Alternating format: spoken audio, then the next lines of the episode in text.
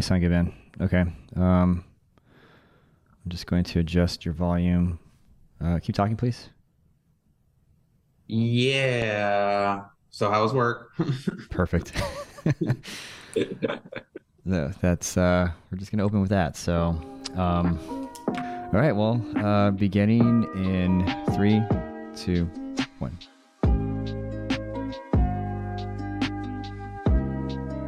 Hello, everyone. Welcome to another episode of the Dodgeball Podcast. In this episode, I am joined by E. Um, how you doing, man? Uh, pretty good. How are you? Pretty good. And uh, just so I don't botch it, uh, can you give us your full name, please? Yeah, it's uh, it's Isai. So if you say it with the capital E in the front, the word sigh, as if I'm sighing in the middle, and another capital E at the end, that's how you would phonetically pronounce it. but everybody calls me E. Awesome. Thank you for that, uh, Isai. And then because my, my, God, I was saying acai, I think, uh, like acai bowl when I was talking to Lou. Yeah, I, I literally have gotten that my entire life, so I'm used to it. Oh. but all good. Uh, I get many variations of it, and I think that's actually why I'm E now because uh, through my sports and all the history, it's just easier to pass a ball to E versus you know the three syllable Isai. So it's just been a good segue actually. Gotcha. Well, as long as you as long as you're cool with it, um, yeah, for sure, makes it easier for for us. Um, well, cool, man. Well, thanks for for being willing to hop on. And um, I just want to go ahead and reference real quick. Um, Sergio interviewed you um, around a year ago, um, season six, episode twenty three. And so what we'll do is we'll kind of like just kind of I guess like recap what you've been up to since then, and then we'll kind of go into uh, into Squid, and then we'll we'll talk more about that. And you know, I'd like to just get to know more about it, try to kind of set up like some expectations for for this year, and then um, hopefully, you know, if you're if you're listening to this now, um, you know, you're on your way to to the event. So um, just a, a, real quick recap, man. If you want to just give us like you know, uh, you know, one to two minutes introduction of you know who you are, where you, who you are, where you're from, where you're at now, and, uh, and we'll just kind of go from there. Yeah. So um, I'm E. I uh, I live in Seattle. Um, I play under Dodgeball Seattle, so um, I'm going to, you know, Lou's organization proteges, um, but uh, who everybody's familiar with him. But um, so I found Dodgeball Seattle about mm, four or five years ago. Um, immediately in my first season of playing in their rec, what they called Rec Rainbow, then I immediately jumped into the leadership um, aspect of that organization then and have been there ever since. So um, I'm one of the organizers of Rainbow League, um, and I sort of um, go in and out of you know the competitive leagues and stuff like that of Dodgeball Seattle. So I've sort of been with the organization for um, about four or five years now, um, really just spearheading a lot of the rainbow stuff that happens in the space, and then just also playing with all the other leagues as well because there's plenty of dodgeball in Seattle to be had and played and and every night of the week you can probably find some sort of league or pickup. And and at one point you may have seen me at one or the others uh, of those pickups. So um it's really my dodgeball journey. Uh, uh I I found the community community and became almost immediately obsessed with it and uh, have been sort of in uh, a position of just moving things forward as best as I possibly could over the last four or five years to make them better and just um, lead as an organizer. So it's it's been a lot of fun. It's been quite a journey. awesome. Yeah, no, we're definitely um, abbreviating a lot of that. I imagine um, there's there's a couple things I kind of wanted to, just to dig into because I, I can't help myself. But um, you know, you mentioned that you you played dodgeball, you fell in love with it, but you decided to do something that most people don't, and you stepped up and have you know started helping, you know like orchestrate events and, and run leagues and whatnot. So what what made you do that? If you don't mind me asking. I think I've always sort of like um, tried to be in that sort of capacity um, in any of the organizations I'm a part of, especially the ones that are so meaningful to me. So I found something so special about dodgeball when I joined. I had made, you know, really good friends at that point through the leagues and stuff. And I really found that it was having like a profound change in my life in terms of my wanting to be athletic again and just engage in sports and finding my community. So unlike um, you know the majority of people that love to sort of complain and this isn't a knock on them because not everybody can step into the roles and and make things move. I definitely like to be in that position to kind of walk the walk and talk the talk. So you know if if i can lend expertise and and sort of my knowledge and especially with like nonprofits and just organizational leadership and athletics because i've been in athletics for most of my life um, any expertise and, and things I can do to make organizations better, especially the ones that are kind of enriching my life. I am always just eager to jump in and do what I can to help them out and, and kind of make things move. So when I saw the opportunity here, they had just launched the Rainbow League um, for Dodgeball Seattle, which was you know the queer, gay, comp- LGBT component of Dodgeball Seattle, and I felt like, oh, this is a good place to start um, now that I had had one season in another league organization under my belt, I'm like, this is a great um, place to start and jump in. Um, and I sort of ran with it. It just immediately started giving opinions and feedback. And I remember even in those first early that first early season, um, I had expressed sort of my background in sort of just sports and and nonprofit and, and things like that to Lou and he would tap me for some questions and stuff in, in those early days as well and then ultimately it, led to me uh, just kind of running with it and and I've been doing it for almost five years now. So um, uh, organizing um, where I can from Squid to the league the league that we run every season. Um, uh, to running pickups. I, I run a private pickup on Monday night. So like there's I'm I'm very much in an organizer seat to create these opportunities for other people to sort of kind of jump in and maybe get a taste of what I've been able to get a taste of. Um, and actually, it's been very fruitful to see like a lot of people sort of through these opportunities also have equal life changing experiences. And I think that's very rewarding for me. So it's why I keep doing it. Nice. Yeah, it's it's really um, awesome of you to to lend your time and basically anyone that's willing to to put leagues on. Um, I used to. I'm trying to get too crazy about um, about about Tucson dodgeball, but I, I, would remember watching people come in, play, have a great time, and I would always feel like um, a lot of motivation just to keep doing that because man, you put in some extra hours, sometimes long nights, and you just wonder like, why, why do I even bother with this? But then you see other people just having a blast, and like, okay, this, this is why. So I imagine that's kind of how you felt, but just you know, um, times you know, however many people are in Seattle playing right now. It sounds like a pretty lively scene.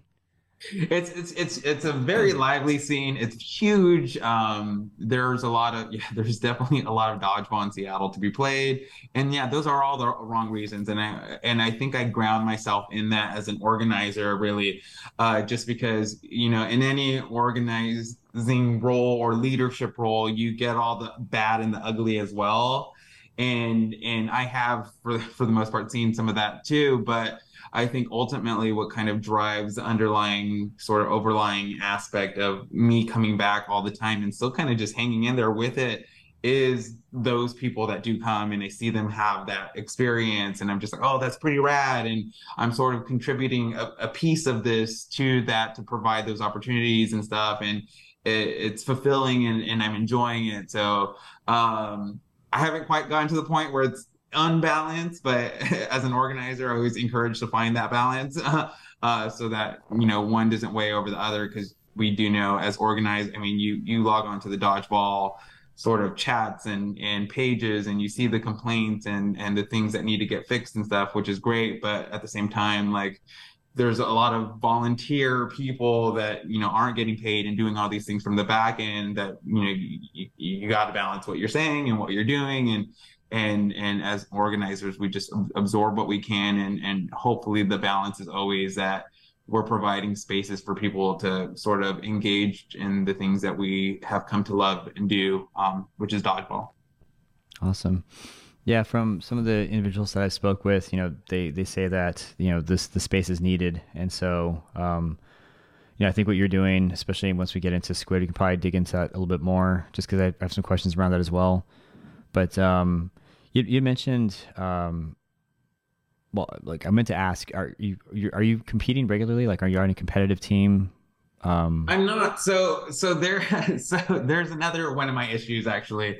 So you know over the la- course of the last year, so I met you at round three, which was last July, mm-hmm. um, and that was my first introduction to sort of the USA competitive stuff. I had played in comps here and sort of been exposed in that way but that was my first true exposure to what like competitive dodgeball is. It was still in Seattle, but you know, outside of Seattle, meaning like we, you know, you saw the traveling teams and all this talent come in or whatnot. And so that was my first introduction into like that kind of uh, environment. And from there, and over the last year, I kind of dipped my toes into all the other kind of things um, that sort of have given me exposure to other things as well. Because Squid actually, the first Squid happened like three weeks after USA last year. So um, I have learned a lot in the last year of what my my sort of need and want for competitive competitiveness really is, and and, and for me,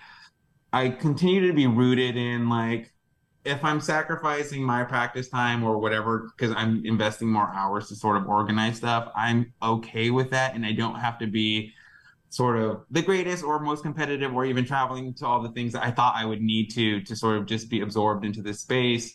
Um, and I, I, think it took me a while to land on that because at one point I'm just I just really want to be better. I want to be able to hang with the best. I want to be able to train myself to do all of those things. And what I quickly realized is I'm not one I'm not 21 anymore. I'm a little bit older. I don't have, you know, I'm not having practice six days a week at 5 30 a.m. to train every day. Like I'm not doing any of those things. So I'm not investing the time, nor do I have that capacity in my life to be, a, you know, a travel, like a constantly traveling person to play dodgeball and stuff. Cause I do do a lot of traveling outside of, of that. So, um, you won't see me at a lot of those things. And, um, but I am, I guess, open to them if they sort of fit into the like scheme of the schedule or or whatnot. But um, currently not on a, a, a traveling team um, yet, but definitely open to sort of playing whenever I have the possibility to.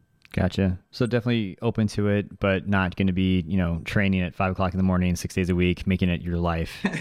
yeah, no, yeah, For no, sure. d- uh, uh definitely not. That's not that's not my life anymore. And nor do I have the motivation that much to do it. So most of the time, um, I'm sticking to the organizing and seeing, you know, the organizing and seeing other people grow and making them better when I can and coaching and doing other things that are outside of just me playing more and honing in on the skills because uh, Lord knows mine need a little bit of work, but uh, I'm okay with that.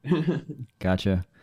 Well, you know, for what it's worth, I had a, had a great time playing with you in Seattle round three last year. Um, that was a great team. Just had a lot of fun. Um, I, think there was a lot. Uh, actually, I think I was maybe there's just like a handful of Arizona players, but the rest was all just like Pacific Northwest. So I was blown away with how many people were actually there. So it was really cool seeing that. And um, real quick, just because uh, Sergio had mentioned, uh, I don't know if this was a question, um, but I wonder, I wonder if you remember it. Uh, he basically says, next time we team up, can we avoid another friendly fire incident? I was about to throw a live round for that for the squad. Do, do you remember what we talking about? I think, I think it was a, a collision. He was aiming and he either hit my ball or I hit his ball. There was something that happened where it wasn't meant to happen, but it happened on our own teams. oh, uh, is what I remember. Is what I think he's referring to. I think there were a few hiccups that day, so um, of which one he's referring to, I, I, I couldn't pinpoint. Gotcha. He'll probably probably chime in in the comments, but uh, yeah, like I said, that that was a fun tournament, and um, you know, if, if get to play again some other time, I'm totally open to it, but. Uh, one thing I did also want to ask was that you had said kind of what brought you into dodgeball, and I, will try to to chill on the, uh, the, the deep questions. But you said you you were wanting to get back into being an athlete again. Can you kind of explain that a little bit? Yeah, so I, you know, I grew up uh, with athletics as sort of being a, a, a way of life. Um, when I say 4:30 in the morning, I, I meant 4:30 in the morning. So uh, swim and polo practice was six days a week. 4.30 in the morning you had to get up be in the water by five you had morning practice and then two afternoon practices and that was my life for like six to seven years Um, so I'm rooted in water polo and swim and, and athletics as a discipline. And in those mm. sports, I sort of found a lot of my closest friends, people, you know, you spend so much time doing the things that you love with pe- these people, you become really close to them. They become the people you call on and, and your friends and sort of family. Um, when I moved away for college, I gave up polo and I because I wanted a different experience. The six days a week, you know, twice a day, where it was no longer a thing I wanted to do. I wanted to experience other things. Um, and then after a while, I got the itch to sort of play sports again. And then what ended up happening is I found a another organization, or actually, I was one of the founding organizers to the first uh, gay uh, soccer team in Long Beach, California. And what happened there was the same thing. So I ended up making all my close friends through another sport that I love to play and sort of getting back into the phys- you know physical fitness and, and, competing and doing those things. But what I also found was a very solid friend group where we you know we'd hang out on the weekends. Um, there was never a shortage of like t- texting a group chat and and saying hey let's grab dinner or drinks tonight or whatnot. So there was always people to lean on and stuff like that. So it was a very much a community that like I tapped into that was very fulfilling, both athletically and then as a community kind of finding. Um, and then ever since that experience, I had did that three or four years um, before moving to a different part of LA and then moving to Seattle eight years ago. And I really wanted to continue to replicate that experience. I think back about almost on all my sort of athletically balanced life experiences with the groups that I have played with previously and that's where my friends have really come from. We share general interests and all those things kind of end up aligning. So i'd been trying to replicate that for something here in seattle uh, not really landing on anything right away. And then ultimately i i found one of the dodgeball leagues here in seattle based off of, of a facebook uh, page. And it wasn't dodgeball seattle but I played my first season. That team that I was on won that season, which was pretty cool. And then I realized I just want to play more dodgeball and meet more people. And I think this is where the community I want to be in and sort of where I want to uh, invest my time athletically to, you know, to play. And one of the things I really admired about the dodgeball community is that for a lot of people, you're starting out fresh. Um, dodgeball, m- most of the comments you hear is like, I just started playing when, or the last time I played was in third grade, or I played in grade school.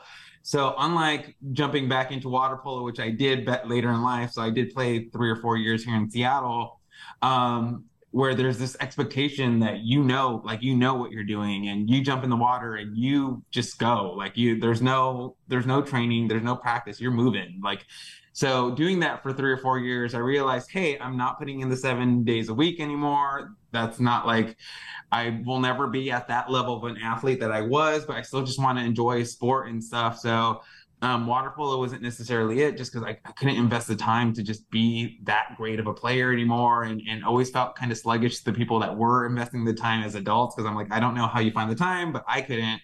But dodgeball seemed like a good like level set sport where most of the people I was meeting were like, I've never played before or haven't played from grade school. So everybody's really just building from the ground up. Um, of course, there's variance there with people that have previous athletic experience. That, you know, they tend to have a little bit of an advantage in, in sort of body mechanics, but like it felt really cool to kind of find something like that. Um, and ultimately, you know, when I did land here, I, it was a great workout. It was the community I was looking for, and all those things. And and now you'll find me playing three or four nights a week. So uh, it's definitely become a big part of sort of my workout routine slash physical physicality slash community um, elements of my life. Nice. Yeah, just hearing like um, going back to your comment about yeah, I'm not trying to you know wake up at 5.30 4.30 in the morning every day to do it i mean it's one thing to just say that but because you actually lived that for you know a good part of your life i could totally see why you're not uh you know you've been there done that. Like you're, you're kind of already maybe just over that piece and and happy with where you are Yes, yeah, I think that's 100% accurate, and I think that's why when uh, we jo- I joke around with some of my uh, close uh, close friends, uh, a lot of them dodgeball players, because uh, um, I'm known to have a high throw every so often, um, and a lot of it is really rooted in in water polo. You're ingrained high corners, high throws, um, and that's that's what you're ingrained to believe and, and do and, and the mechanics or whatnot. But they're you know, the running joke is like, oh, you know, those high balls and and and and whatnot. And the we're always we always start engaging in conversation. We're like, yes, I'd love to hone in and really hone in on all these skills. And sure, as I'm playing more to get better and and and be better, it's coming slightly naturally, just a lot slower. And it's only because I'm not investing the time to just go spend three hours and target shoot and do all those things. Because one, I don't have the time, and two, I, I'm not there in my life anymore. Like I'm just I'm just not the motivation's not there the the the need or want or like i'm passionate about dodgeball i'm passionate about wanting to be a decent player and just very knowledgeable about the sport and all those things but my passion isn't to get to usa team it's not to you know play at worlds on you know a national first place team although that would be very cool my ambition isn't necessarily to get there gotcha yeah, and that, that could change. You never know. But at least uh, for now, if your focus is putting on um, awesome events for people to engage in, I'm sure they appreciate it. And you know, you just uh, feel like we kind of have like the same approach and attitude towards dodgeball. Like I'm going to keep doing this and what I do the way I want to until it's no longer fun anymore, and then uh, you know figure that out later. So I hear on that one, man. Um, let's see if any other. Yeah, you got to know when to walk away. yeah, no, there's definitely I've definitely had some some moments. Um, in fact, even just recently, I thought I was going to walk away for good, and I was like, no, not not quite done yet, but um, definitely. Yeah, I think that goes. I think that goes back to that whole balancing I was talking about earlier. Once the bad starts outweighing all the like benefits that you get from the community, like friendship and uh, you know physicality and, and, and physical fitness and all those the benefits once the negative starts outweighing all the positive that's generally i feel like a cue to hey maybe i need to just walk away for a bit or forever. Like i mean and that's okay to do. It just uh i think with a lot of us who who do these kinds of things and, and you who who do what you do for the community as well like we kind of got to ground ourselves in that balance and and when it tips in the wrong way you know when's our time? There there will always i feel like there will always be a time especially in these capacities there's always a time. Uh, but um, you know it's less so visible with the people that sort of just participate and come and, and partake and whatnot because um, it's easier to do it from that side than to just really take all the crap from this side which i'm not trying to be all negative but it's just the reality of sort of organizing and being as involved in the community um, it just comes with the territory. Yeah, no, and I, I don't take it as um, be negative. Sometimes I like to dig in just a little bit so people can understand and appreciate those that you know take this upon themselves to do these things for us because we're still no one's getting paid for this stuff. And uh, you know when when someone that is a producer of, of any of any level is done, uh, I, I, feel like the community just loses big time. Um, and it's you know for whatever reason. Sometimes it's just yeah. life events, but uh, no, I, I totally totally don't see it as as you being negative at, all by any stretch of the imagination. Cool. Um, then we're on the same page. yep. Definitely, man. Um, well, cool. Well, let's let's talk about Squid. Um, just uh, just just for my own, you know, my own uh, situational awareness. What what inspired you to to have this event? Um, we'll start there. So yeah, what yeah, what, what, what that's a good start. Where did this come from?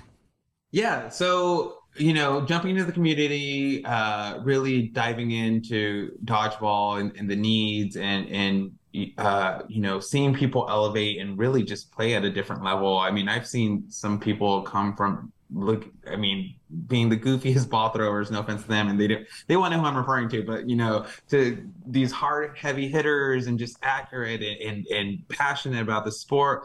I realize that there's a need for these specific spaces and and and you know providing an avenue for us to play from you know our rec league. We uh, over just about a year ago as well we started our advanced competitive rainbow league. So now we you know we're, we're trying to provide all these spaces and opportunities to play.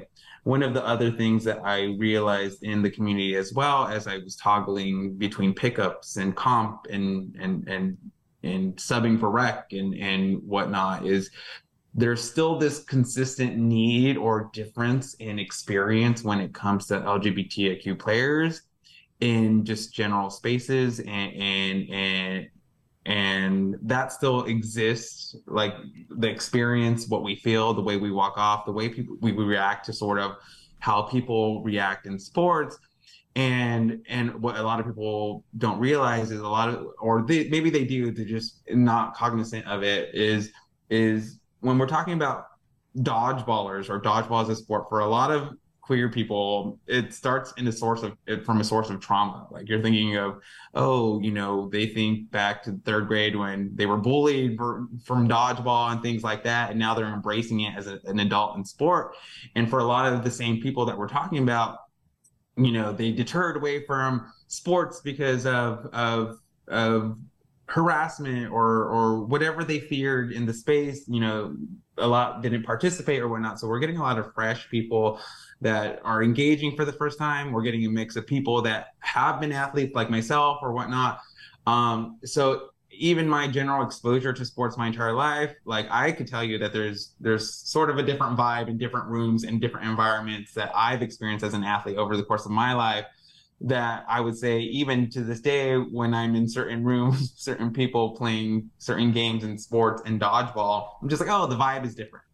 And what i really wanted to create in this space was an opportunity to sort of elevate more people to one compete in a place where we have the general understanding that maybe the vibe, and I keep saying the word vibe because it's it's really a mood, and I don't really know how to put it into full words, but uh, is about elevating and building people up and allowing them to just you know play the game without you know the feelings that they may have in other spaces where um, people maybe don't think the same or act differently when they're playing at a very high level or you know respond differently to uh, you know losing or stuff like that. Um, so i launched squid with the intention of just creating a high level queer tournament um, that allows us to come thrive in this space without any sort of uh, any of the other the stuff that may exist in other places yeah, so basically, you don't want people having meltdowns, being overly competitive, getting aggressive, focusing just on winning, tearing through people, that kind of crap. You just want people to have fun, but still be able to compete in a space where it promotes the sport, right? Not yeah, so it much... promotes a sport. It gives exposure. It, it, it, there's it provides a little of, comfort. And don't get me wrong, some of the players that some of the players that come to are heated players. I've seen them like they're heated players and whatnot. but even the way they get heated is different than some of the other people that I have seen. So you know, last year was my first launch, and this was all coming from preconceived stuff that I've known from just general sports and whatnot. And as I was growing through the dodgeball community and the space and the need for growth and whatnot, like those were my preconceived things.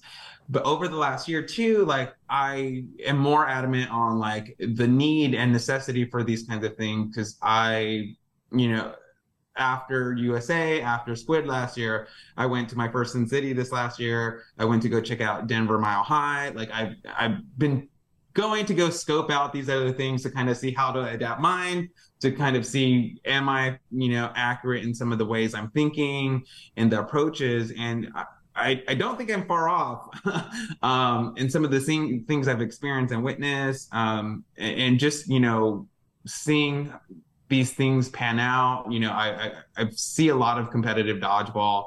Um, I hosted the thing for for Dodgeball Seattle the last two years for them. Like so, I I have a lot of visibility into dodgeball and sort of the way people act. And this isn't a knock on the people that are that way, but I know what the people in my community, uh, how they generally react to some of the ways these people, you know, some people may get. And I know it makes people uncomfortable. So um, I'm like, oh, we need the space. Like, we need the space um, to sort of let people grow. And you know, if they want to grow beyond this, and a lot of them are, we I am seeing more people that are on my roster for this year that are traveling on the USA circuits and doing all those things, which is cool and and great. And I'd love to see more of that.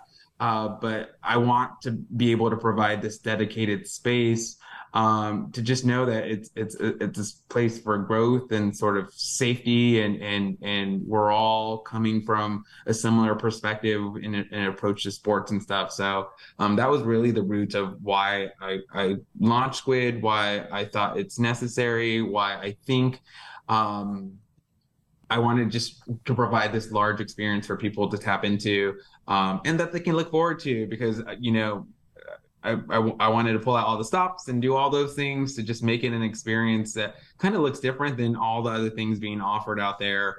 Um, so um, that's my hope and takeaway for the people that come and try to experience it. Nice. Yeah, and you know, I guess maybe disclaimer: we're we're by no means like trying to compare to other events or or you know portray them in any any shape or way that they may seem lacking. This is just your your motivation behind this and you know given from if i made like the success of last year and just the hype for this one clearly you know hit your mark. Um and i'm, I'm not trying to butter you up or anything but um i mean I, have heard from from lou and, and a couple others that and i've even seen in some of the arizona friends of mine that i follow on their social medias that they're they're pretty excited for this. So um, how is how is this event going to differ from last year? Is it bigger, better, faster, stronger? You yeah. Know, like what's the... So you know, everything starts from somewhere and that's one of the things i keep grounding people in is that idea that everything starts from somewhere which is also an interesting concept because gay games is as uh, there's this tournament called gay games in guadalajara happening this year that's launching for the first year and i know a lot of people are, are being deterred because they're like oh we don't know if there's going to be a high level of competition and things like that and in my head I, I keep going back to well everything needs to start from somewhere like so it, it takes people showing up and giving a shot and whatnot and i'm glad people came last year to come give it a shot. You know, here is was my first round of actually I've hosted tournaments before, so the uh, hosting a tournament was not new to me. Uh, I know the logistics involved. Um, I hosted uh, uh what we call the Seattle uh, water polo open for three years here, and it was the largest tournament in the Pacific Northwest um, for water polo uh, uh, for three of the four years that I played. So I was familiar with like tournaments and how to produce them and what to do. But this was my first dodgeball sort of uh, taking a stab at sort of doing a tournament style and whatnot. So I'm glad people took a chance on that last year, and and it wasn't much, but it was enough to sort of get the word out and uh, you know it's it's grown exponentially from last year. So last year we had um, eight teams come and compete, a lot of mix from um, Seattle and Portland, which are huge, just LGBTIQ scenes. Like they're they're they're, just giant. I, I'm even in awe of like how big the organizations are on both sides, but like large representation uh, representation from both sides. And then we had like a, a, a, a Toronto, LA kind of mixed team or whatnot. And so we had, you know, quite a few different people come last year, starting off with eight, eight um, teams, doing a two day tournament. Um, where first day is you know you bring your own team style, create your own teams.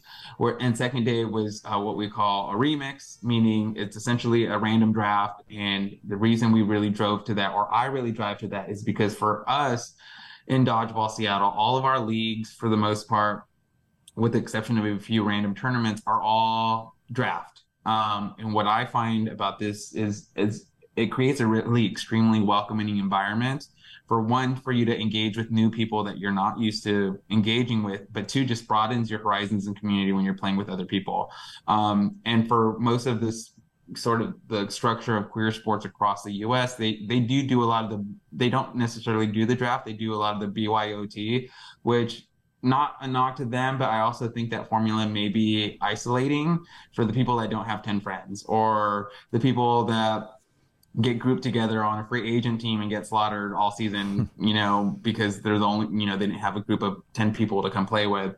So I was very adamant about having that remix element to kind of showcase what we do in Seattle about mixing it up and stuff like that. So it's not exact one to one because we do do draft in a different way, but it, it does randomize and, and encourage people to meet people that they normally wouldn't meet and connect with people, broaden their communities as well. So that's what it started with as a, a two day tournament, one day one for one, one day for the other. And then what I also wanted to incorporate was uh, avenues outside of the tournament to meet and mingle. Like that's part of the whole tournament process. It's part of sort of growing the community and getting people out there and getting people to know people.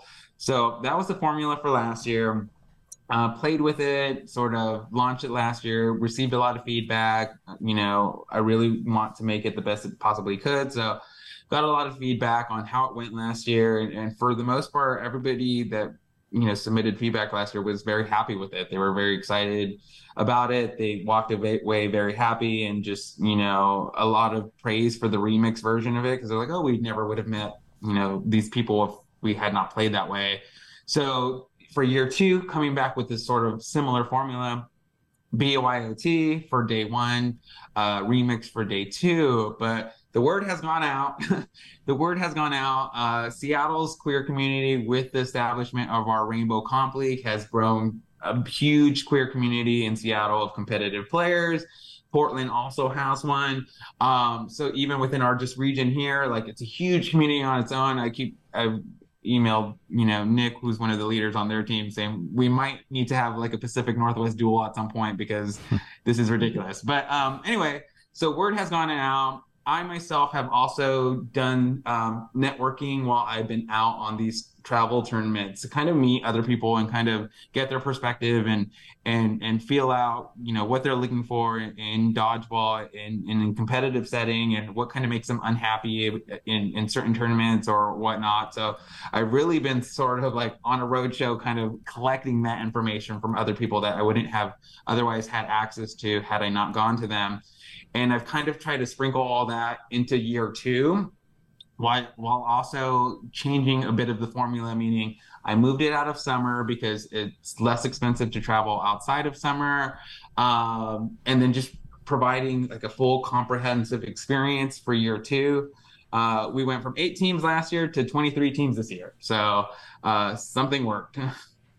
yeah, I'll say. I mean, something worked between some of the tweaks you may have made, but also just um, just having that space that you're uh, providing for for players. Um, what uh, are, are, there any like major differences that you, that that players that played last year could anticipate going into this year? Is it the same format? Just you know, like what, so what are some of the tweaks you made?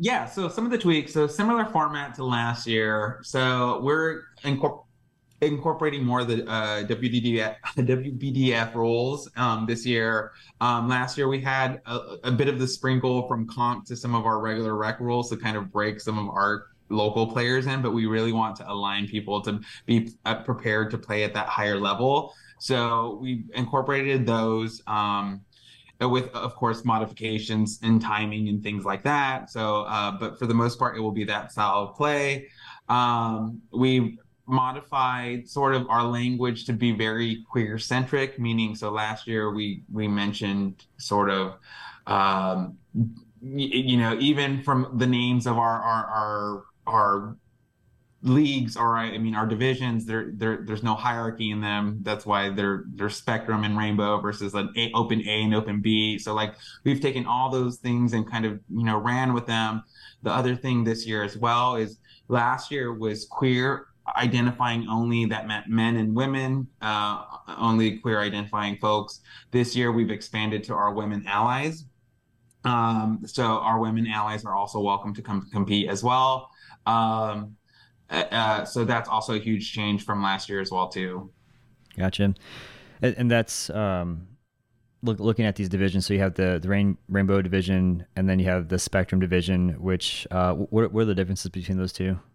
Yeah, so Rainbow is an open division. Anyone under the sun that identifies as LGBTIQ or uh, as a women ally is allowed to compete in that division. Uh, we have a good mix. So we have a good mix. Looking at some of our rosters and the people that I'm aware of, whatnot, both divisions are actually uh, well, there's uh, uh, about five more teams in the Rainbow division. So there's uh, 14 in the Rainbow and nine in the the Spectrum division. They they they're bringing a lot of people that are high caliber people that you know are traveling the circuits and kind of you know playing dodgeball a lot and doing all those things. But Rainbow essentially is anything under the LGBTIQ sun, along with um, women allies, and then for Spectrum. There is a requirement that anyone that there are only uh, four. So there are seven. The other differences, or not difference from last year, but difference that we do at our tournament is there's seven players versus the 6 mm-hmm. and uh, there are four cis identifying male players on the court at once, and the rest can be anything else LGBTIQ, including women allies as well. So that's what would be more aligned to like a traditional co-ed kind of situation, uh, but without using um, sort of the co-ed language we're um, we're trying to be mindful of all these things. It's very it's very PC, but also Seattle's a very progressive city, so we're just trying to make as much alignment as possible. It, it may not seem as hip to many people, but some people appreciate these little small nuances in the community. So we're trying to balance the small you know those things with you know providing this high level tournament and avenue to play for all these folks to do so as well so you know, constantly balancing all those things with producing something of this caliber gotcha well i'm going to throw myself uh, under the bus I, I honestly i don't know how i don't know this but what what does cis mean so for cis identifying queer males what what does that mean so it means that they were assigned male at birth um, Okay. And, and that's essentially what it, that just means that they uh, they're assigned male at birth. Um, they're non-trans. Um, they basically associate with any sort of cultural things that adhere to the male identity. Um, and that's essentially what it means by cisgender. So, um, trust me, any more education, even me through our, I, will tell you, even me through organizing uh, Rainbow League for the last four or five years, I have come across terms that I'm googling at the end of the night because someone will bring it up to me, and I'm like, I don't, I don't know what that means, or I, you know, I have been unaware of that. But you know, out of respect, I want to learn. Like, and if that's what we need to do, then that's what I need to do. But you know, um, take no offense to you not knowing that term, but that's what that's essentially what it means. It, it just means uh, assigned male at birth and generally men. So if you think about like masculine men who adhere to just men being male. right. Okay. Yeah. And I don't know if you could hear me typing. I was like frantically trying to Google it real quick, but you know, I'm just gonna ask because all good. No, honestly, all good. I I actually appreciate that question because I'm sure other people will hear that word, and some people won't like that word. you know, you go online today and people have uh you know issue with that specific word, and it's essentially just you know describing being assigned male at birth, but you know, with the way the world works today, even that triggers people and they don't like that. But that's in in the community that we're referring to. That's essentially what that means. It's it's anyone is so the the in the nature and spirit of when we talk about the queer community and when I talk about these like personalities that are off-putting to people and people don't know how to react to this aggressiveness or whatnot, it tends to be generally hyper masculine in nature. And again, that's not offense to any of the males that are great out there and, and good at competing and doing all that stuff. But I've been to tournaments where I've seen people go completely, I don't know, a little cray cray um, in their approach of competitiveness and just the way they respond to losing and the way they just become this other person. And I know it's not normal, like it's not them off the court, but some of them don't know how to hone it in. And as people that come from maybe maybe not traditional sports backgrounds or dodgeball is their first sport or all those things, that could be off-putting. So generally, um, yeah, well, they usually correlate together. But when we're talking cis male, we're talking in this instance cis uh, uh, gays or queer people who were assigned male at birth and who essentially identify with like a full male identity. Gotcha. Yeah, no, and I, I appreciate you kind of, you know, I don't say like dancing around it, but just just being able to kind of speak freely on what you're not trying to advocate for when it comes to specific vibes. Um, because I imagine you know you have a very good thing here. People are very much looking forward to it and it's nothing against people that are um, not invited to this, but it's like you want to keep it that way. And so the the next question I, I have is the um, the second piece. So um, and I'm not trying to spend all, all day on the spectrum division, but the remaining players on the court should be made up of women, uh, queer or ally.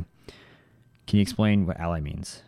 In that sense? Yeah, like yeah. So these are women that aren't aren't necessarily queer. So women that don't identify as lesbian, bi, or trans. These are just women. uh, gotcha. So when we say ally women, uh, you know, women that are generally in support of the queer community, obviously they're in support enough to come play in a, a primarily queer identifying tournament. Um, that's what we mean. So we mean those that you know support queer issues, who are comfortable enough, who know the space. So a lot of a lot of the things we emphasize, or I I'll speak for myself as just a leader and an organizer, and and the thing that I emphasize in my league and and to my guys and to the people that I play with all the time is I, I I love this concept and I sell it to everybody that I come across that when we get into the deep dodgeball conversations, but it's really about reading the room and really understanding the environment that you're in, even in a sport like dodgeball. Because like I live to see the Lou's and those people like really just like do the coolest things and and the coolest moves and the catches and and the accuracies on and all those things. Those are I admire those things so much. But there are great, great players that really know the read the room aspect meaning you can do that you can be all those things but the attitude beyond those things really matters to the other people in the room so know who you're like you know have a general uh, understanding of who you're playing with the community you're playing with the organization you're playing with, the values and all those things, um, and read the room. Like read the room. Like some of it is not necessary. So I think a lot of it's rooted in that. So when we talk women allies and things like that, very good at reading the room, very good at being good allies, very good at being supportive, and while equally understanding that you know we're trying to facilitate and sort of help build women the women community as well which also is sort of not uh, you know, has its limitations of growth and stuff that it's facing in the dodgeball world as well. That you know, we're trying to promote growth, and they're trying to grow their communities just as much as we are. So it's a good allyship partnership there to sort of elevate um, those that we can. Awesome. So um, the only other question I have, just for my own uh, curiosity, um, by no means am I trying to speak up for anybody else, but what, what about straight male players? Like, do you ever get like any not flack, but like, do you ever get challenges or like, hey, how come we can't play or when when's our time? Like, do do you have any of those situations popping up? Yeah, you know, I I do have situations like that popping up surprisingly, or not. Actually, I take that back. Not so surprisingly. So I do have situations like that popping up, and you know, it's actually, and I'll say this as a collective. You know, it, it comes from both it has also come from our straight women as well. And i've seen it from both sides. And and what i want people to really take away and understand is our producing this space shouldn't diminish anybody else's space. It's not meant to diminish anybody else's space. It's not meant to tear them down. But we are facilitating a space for growth for a community that has been often marginalized in sports. And and where the space it's it's vital to sort of create a culture that allows us to sort of grow in those spaces without fear of retribution or things that just we grew up fearing. Again, we go back to that whole growing up with the trauma of sports. A lot of people do. I, I was fortunate not to have because I've always sort of been that hard, stern person that you don't mess with. uh, but you know, not everybody is, is as fortunate to have that sort of background and experience as me. But a lot of us come from a place of trauma. If you look at sports historically, you know, uh, it's still a big deal for a, a, professional athlete to come out. Like they still don't do it. They'll come, they'll do it post, you know, career and things like that. So there's a lot of issues facing the LGBTIQ community so when people like that come, you know, I, I do try to sort of kick them an article or something like, hey, you know, we appreciate good allyship and and and creating this what would was primarily a queer space wasn't meant to diminish any other movement. It's not meant to to limit anybody else or or their growth. Because if you look at the spectrum of dodgeball and the way things work across the country. We have men's divisions at every level. We have women's divisions at every level. We have those throughout the USA Tour. We have them at Worlds. We have all of those things that exist. Even at uh, gay games, there's the women's division, there's the men's division, and then there's a co-ed. So like we provide, those are all provided across the spectrum. So when we're building this out to be specific to a certain community, it's not meant to diminish anybody else. It's not meant to do that. There are other opportunities for them to play. Uh, this just happens to not be one of them. And if we're talking about allyship and really growing sports, and if you want to be a good ally and a person that really wants to build the lowest of the low, or even just any random Joe Schmo in in this sport and in this space and be that welcoming, then you would support that idea. Um, it's always a tough one to have. It's always a tough conversation to have because I think people immediately take it personally. And even with the way you know the political landscape and everything else that happens, it's it's uh, there's a lot of awareness that needs to go around. I personally love to see it as a a place of opportunity for me to sort of teach if I can teach or just you know demonstrate uh, the difference in the community and, and, and just, you know, elevate those kinds of things to overpower maybe the noise that may be created by the people that choose not to understand at some points because I'll have engaged, you know, someone who will message me like, well, when do the straights get to play? Or I'll see the comments online and, and the reality is some most of the people that generally ask that question aren't willing to listen to the right answer or even open to understanding what it is we're trying to do here and you know, I just always want to approach it from a place of learning and, and sort of educating if I, I possibly can, because th- this is a, an actually learning and educating experience for a lot of people to, you know, oh, a queer tournament, oh, queer only, which is, you know, also very different from, you know, some of the other tournaments that are queer, but, you know, have other allies that are allowed to play or or or whatnot and and they look a little bit different than what we may be going for in this space so um, we're just trying to create something unique and special um, while also educating and, and creating some awareness for the need of it gotcha yeah there's um that's a couple, couple comments I want to unpack. So first of all, I'm, I'm glad you, because I was going to figure out how to get back to this one. I'm glad you mentioned that um, you know, when we talk about what was your first experience with dodgeball, and you know, most people will say, "Oh yeah, I had a blast playing in elementary school," or you know, it was a fun thing to do between I don't know, you know, rainy days when we couldn't go play football. And I'm, I'm forgetting and now realizing that not everyone had that same experience, and um, I, I, really, I really, I, I fall, I find myself falling back to this one engagement that I had with Josh Ty last year, and that was uh, when when you know, even at the time, 39 years old, my my whole world was like like my eyes opened to something I've never really been keen on, and that was him expressing how he lost or never had a connection with his athletic self because he was made fun of and ridiculed. So he never never got to experience what I would consider a typical upbringing, where I got to play every sport I ever wanted to. Um, and so, you know, going back to your comment of you know, it's making me realize um, maybe everybody's first experience with dodgeball isn't pleasant. Um, and wh- where I'm going with this is, um, you know, for, for, for people that are listening, for, for straight males that are listening, and they're maybe thinking, hey, you know, I feel excluded. Um, what about us? But what ifs? You know, those those lovely arguments. But what about? I think it's like you really hit it on the head when you said that it, it's still a needed space because you still have athletes to this day, professional athletes that you know are hesitant to come out.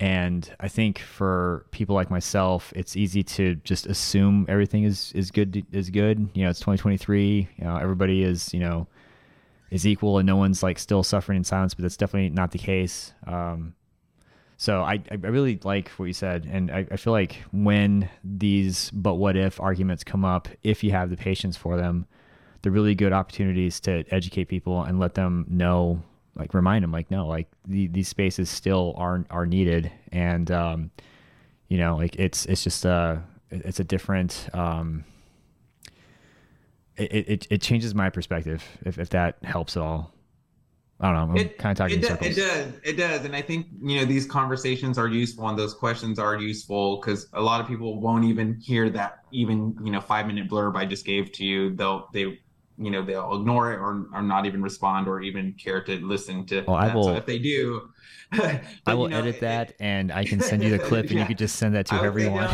yeah, definitely don't edit that. But you, you know, it, it is very much a needed space. And and I I think I told Sergio on the call last year as well. I said, you know what? I actually look forward or dream of the day when it's not needed. Like I, as someone who did have the fortunate route of not having those other experiences, I did see other people that didn't have the experience that I did. And I could have easily sort of fallen, you know, to those things as well. Because even in my sports with the people that I was closest to and the groups I did, you know, I got, you know, the names called, I got the mimicking the gay hand movements, I got all those things. But because, forgive me for saying, because I was such a hard ass and kind of just never let people run over me, I I tended to have a, a much more positive experience because people knew not to do that.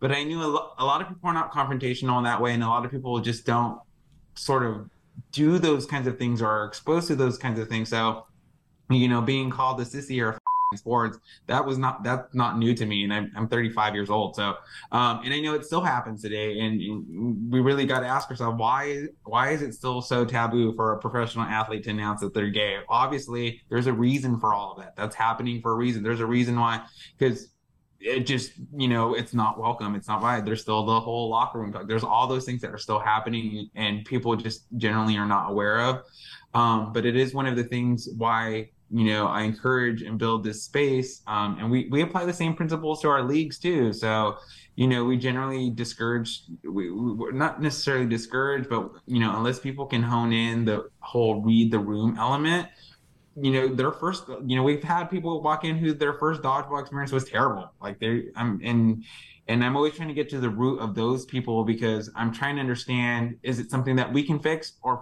you know mitigate or is it something that you know because not everybody's going to love dodgeball obviously, but any way that we can mitigate that bad experience if we do have some sort of control or saying it then we want to be able to do that um, and that also comes with you know a lot you know what players are in the room, what players understand that. Um, and that's not knocking the experienced players. That's not knocking the great players. That's not knocking the people that are, are pioneers in this community because there are a lot of them that know how to do it very well. And they've seen it time and time again where they'll come into the room and, and I'm not telling you not to hit people accurately, and I'm not telling you not to play your game. But what I'm telling you is maybe you should not be the one taking out nine different people at once on an all gay team. Or maybe you shouldn't, you know, when you do do that, you're not like gloating or, or like giving the fu like i don't know there's just many many ways to do this and I'm very protective of the space that I'm providing or facilitating for people to experience these things and hopefully not have to experience that. Um, because they'll get it everywhere else. So let me let me provide the space where maybe it's mitigated slightly by providing it just to the queer community. Gotcha. Yeah, and, and I've you know we're not going to go there, but I, I've seen instances on the social medias where you know certain highlight reels. I'm like, is, is that really is that really the right idea? Like, is that is that what we want to be portraying right now? Watching, um, you know, this this one play where it's like this was supposed to be a fun tournament, and this guy's like dunking on on some on some folks, and it's like that's not. Uh, you guys are missing the the mark here. So, I totally hear you on that, and um, you know, not to to beat a dead horse, but um, I do appreciate you kind of you know taking some time and, and explaining that better to me, just because you know I, have also had those thoughts a few times too. It's like you know, um, up until I spoke with Josh last year, um, my default thought was, are these spaces really still needed? And obviously they were.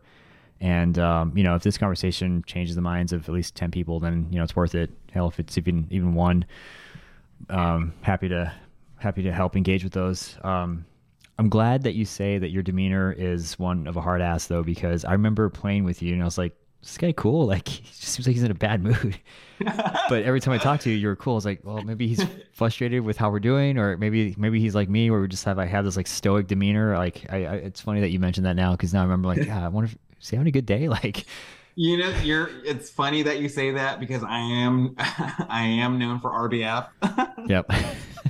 so, and I have it all the time. And I'm, and what I always tell people, I said, I said, I actually am. I, I would consider myself a very friendly person, and I'm very welcoming, or I, I'd love to think I am.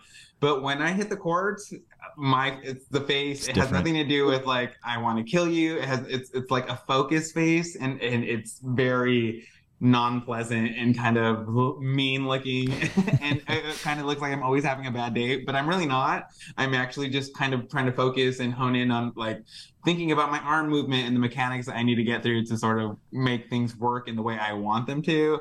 But uh, i think it's funny that you mentioned that because i do remember that day. You I, you were somebody on the team had asked me like oh are you like asked me asked me how things were going and like am i upset? And i i kind of at that time had wondered like why are like well you're experiencing the same thing i am we're we're winning some and we're losing like the rest so uh what are you referring to but it was it was that whole the rbf that I was giving and i tend to do that it's my competitive face i don't i don't know how to fix that but everybody just deals with it now eh, i mean if they know you off the court it's it's fine i mean everyone has their own like uh nuances, I guess. But it might have been me asking, like, "Hey, dude, you, you cool?" like, like I'm I'm having fun. I hope I hope everybody else is having fun. But uh, I totally understand that, man. Um, well, cool. So we kind of covered, you know, the divisions, uh, the difference between Rainbow and Spectrum. You kind of talked about how day two is the random draw, which is like like the really cool aspect where you can socialize and, and meet new people and play with people that you normally may not have. Um, is there anything that we might be missing uh, for this go round that you wanted to to share or, or kind of expand upon? No, I don't think so. I think that really covers the structure of, you know, the tournament this year. Um, you know, its growth. Like I said, we went from eight teams to now 23, um, and went from 64 or five players last year to 190 this year.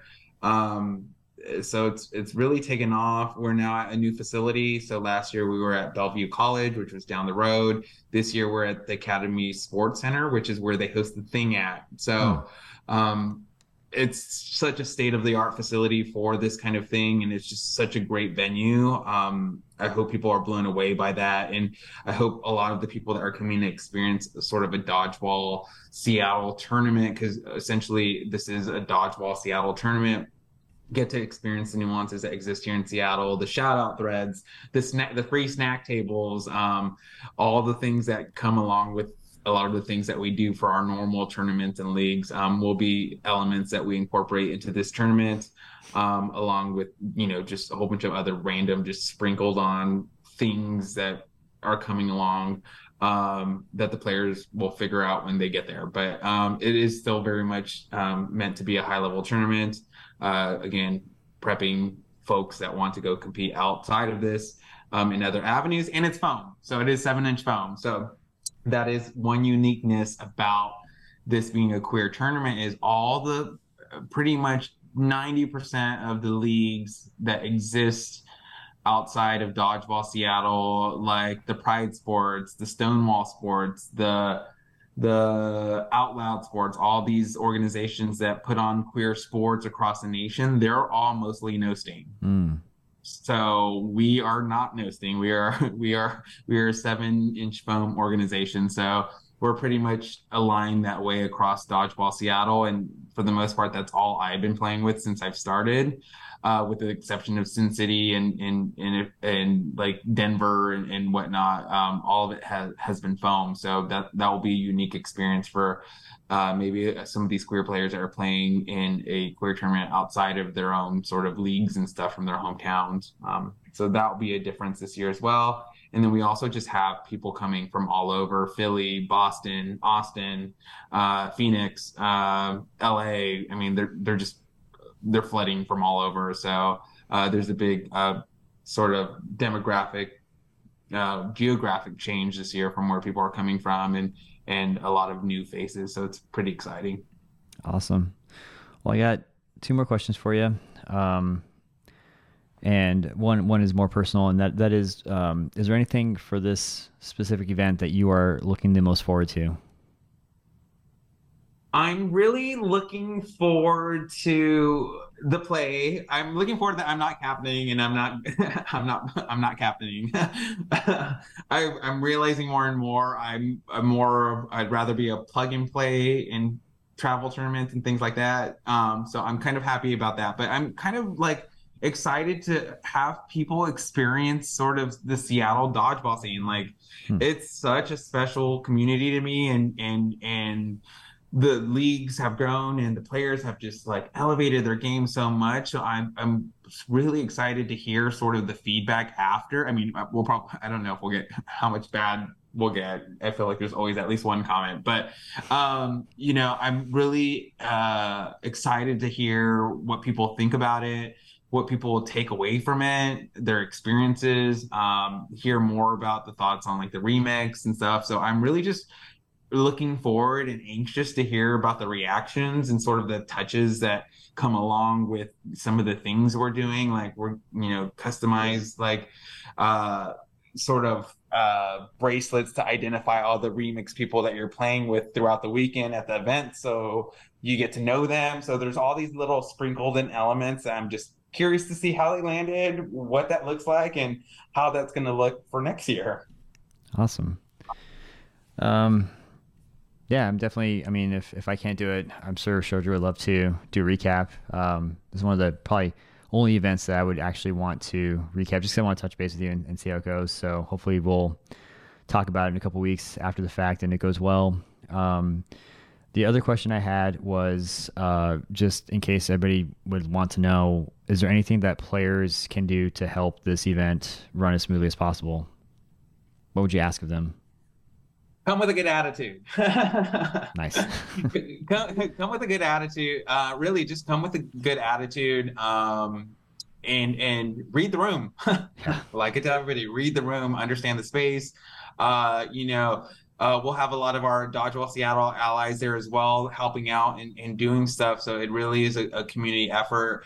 Uh, but you know, bring a positive attitude. This is it's meant to be fun, but it's also meant to be competitive. And and hopefully the protected space that we've created facilitates this environment to sort of just have a great time while equally competing and and sort of embrace Seattle, like the events and the things like that.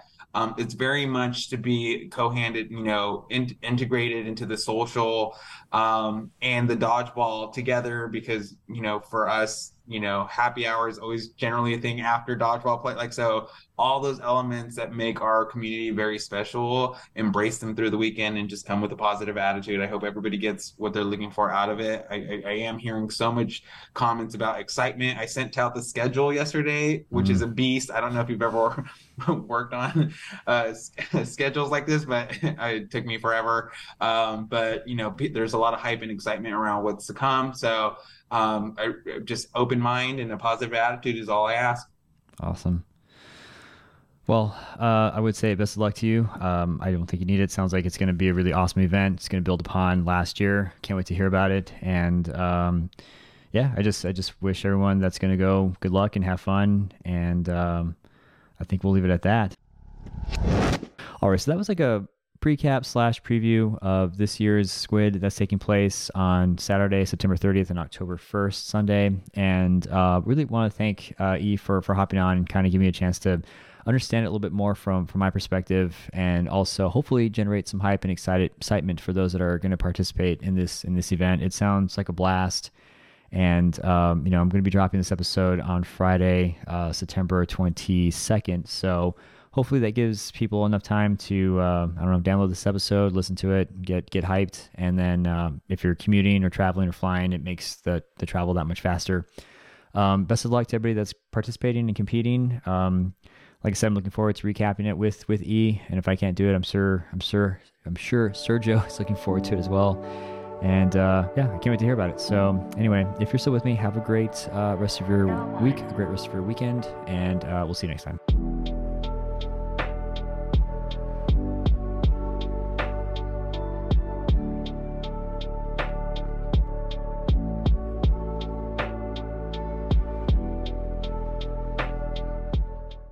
All right, so that was a, a, a brief, you know, uh, I don't know what it was. It's precap. It's okay to say precap. okay, closing in three, two,